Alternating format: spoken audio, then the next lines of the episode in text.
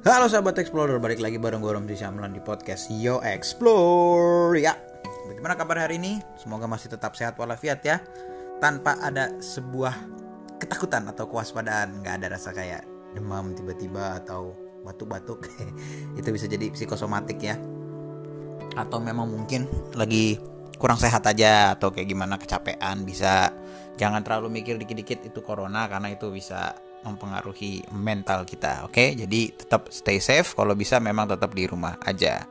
Oke, kali ini gue mau ngebahas soal fakta lagi, fakta mengenai sejarah Taman Ujung Karangasem nih buat yang udah pernah ke Bali, terutama Bali Timur.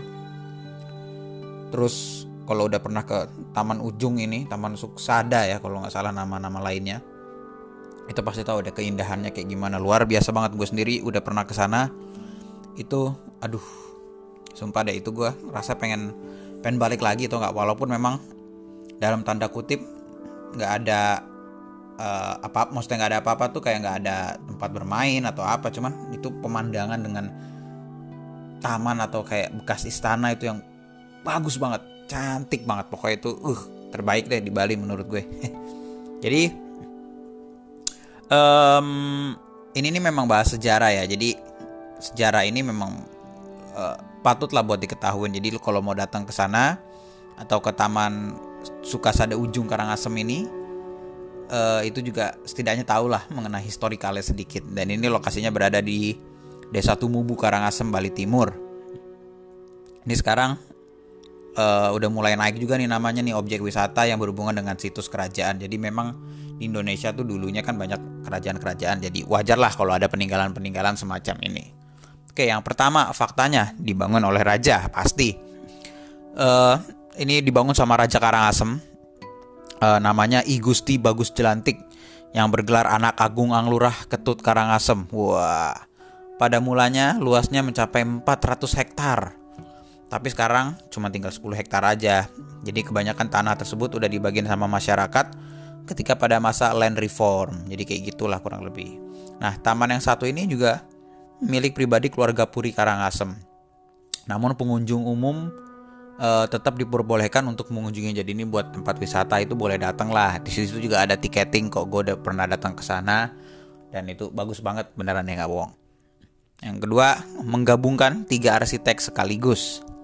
Nah jadi ini pembangunannya ini nih Taman Ujung ini dia menggabungkan tiga arsitek sekaligus.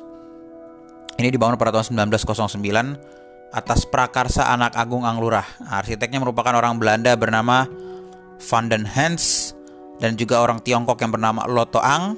Terus juga ada arsitek adat nih namanya disebutnya Undagi. Arsitek ada orang Bali lah, kayak gitu ya kurang lebih. Jadi memang ada tiga arsitek uh, yang menggabungkan uh, ilmunya atau inspirasinya dalam membentuk istana Karangasem ini gitu.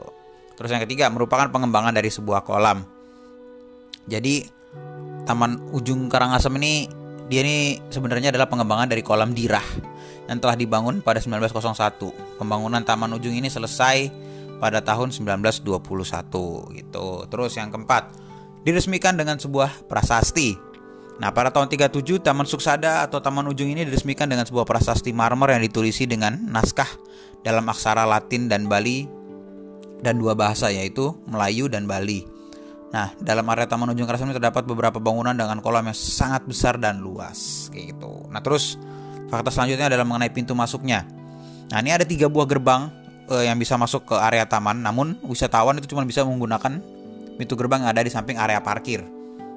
Nah, pintu gerbang utamanya berada di ketinggian di sisi barat sebagai pintu masuk yang disebut dengan balai kapal. Itu mungkin buat penghuni-penghuni ininya kali ya yang buat yang punya tanahnya itu yang buat yang punya purinya itulah kurang lebih biar nggak gabung sama orang wisatawan lah kurang lebih kayak gitu kali ya. Terus fakta selanjutnya adalah bangunan ini menyerupai kapal. Nah menurut informasi yang beredar uh, dulunya bangunan yang satu ini dibuat agar menyerupai sebuah kapal. Dari tempat tersebut uh, lo bisa ngelihat keseluruhan dari area Taman Ujung. Atau lebih tepatnya seperti kayak ngelihat miniatur Taman Susada Ujung Karangasem. Nah dari tempat itu juga lo bakal bisa ngelihat laut lepas di sisi kanan dan pegunungan yang ada di sisi kiri. Pokoknya emang uh, pemandangan dari atas nih gila gue udah sempat naik ke atas ya gitu. Cuman gue gak tahu ya, jujur itu tertinggi atau enggak. Pokoknya itu memang itu doang kayaknya yang ada di atas. atau mungkin di area lain ada lagi tapi dari situ tuh kelihatan lautnya sebelah kiri gunungnya sebelah kanan uh pokoknya keren banget ya nggak nyesel deh lo kalau ke sana beneran terus memiliki dua buah kolam dengan ukuran yang sama Nah ini ada kolam yang disebut kolam dirah. Kolam yang berada di bagian selatan Merupakan kolam pertama yang dibangun di Taman Ujung Karangasem. Jadi ada dua tuh kolam ukurannya sama. Memang gue lihat sih memang ada dua. Terus uh, yang fakta yang selanjutnya adalah kolam dan juga Bali yang menyambung. Nah ini fakta berikutnya adalah di tengah kolam satu itu terdapat balai gili atau kambang yang memiliki beberapa ruangan. Ada ruang makan, kemudian ruang istirahat, dan juga ruang untuk anak-anak Nah, untuk mendapat eh untuk bisa sampai ke Balai Gili ini atau Kambang dihubungkan dengan dua buah jembatan yang ada di sisi utara dan selatan balai. Nah, terus sedangkan di tengah kolam tengah kolam dua itu maksudnya juga ada terdapat sebuah balai yang dihubungkan oleh sebuah jembatan yang mengarah ke arah barat. Jadi memang bakal banyak jembatan, banyak ruangan-ruangan ada di tengah kolam gitu. Jadi itu sih yang bikin jadi kelihatannya tambah unik. Nah, terus fakta selanjutnya adalah ternyata pernah terjadi kerusakan besar Nah, itu pada tahun 1963. Saat itu Gunung Agung, gunung tertinggi di Bali meletus. Nah, semenjak saat itu Taman Ujung tidak pernah mendapat lagi perawatan. Pada tahun 2000, Puri Karangasem dan pemerintah Kabupaten Karangasem akhirnya melakukan perbaikan tanpa merubah bentuk asli dari Taman Ujung tersebut. Nah, terus fakta selanjutnya adalah banyak terdapat orang Bugis. Nah, di kawasan Taman Ujung terdapat sebuah masjid yang bisa kamu pergunakan untuk sholat.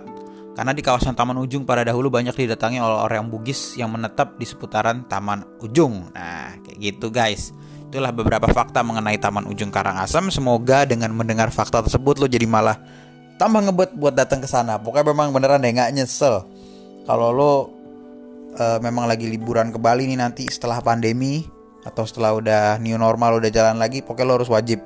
Semoga aja tempatnya nanti udah buka, oke? Okay? Sampai ketemu lagi di podcast berikutnya. Gue Romsi Cambelan cabut. Bye bye.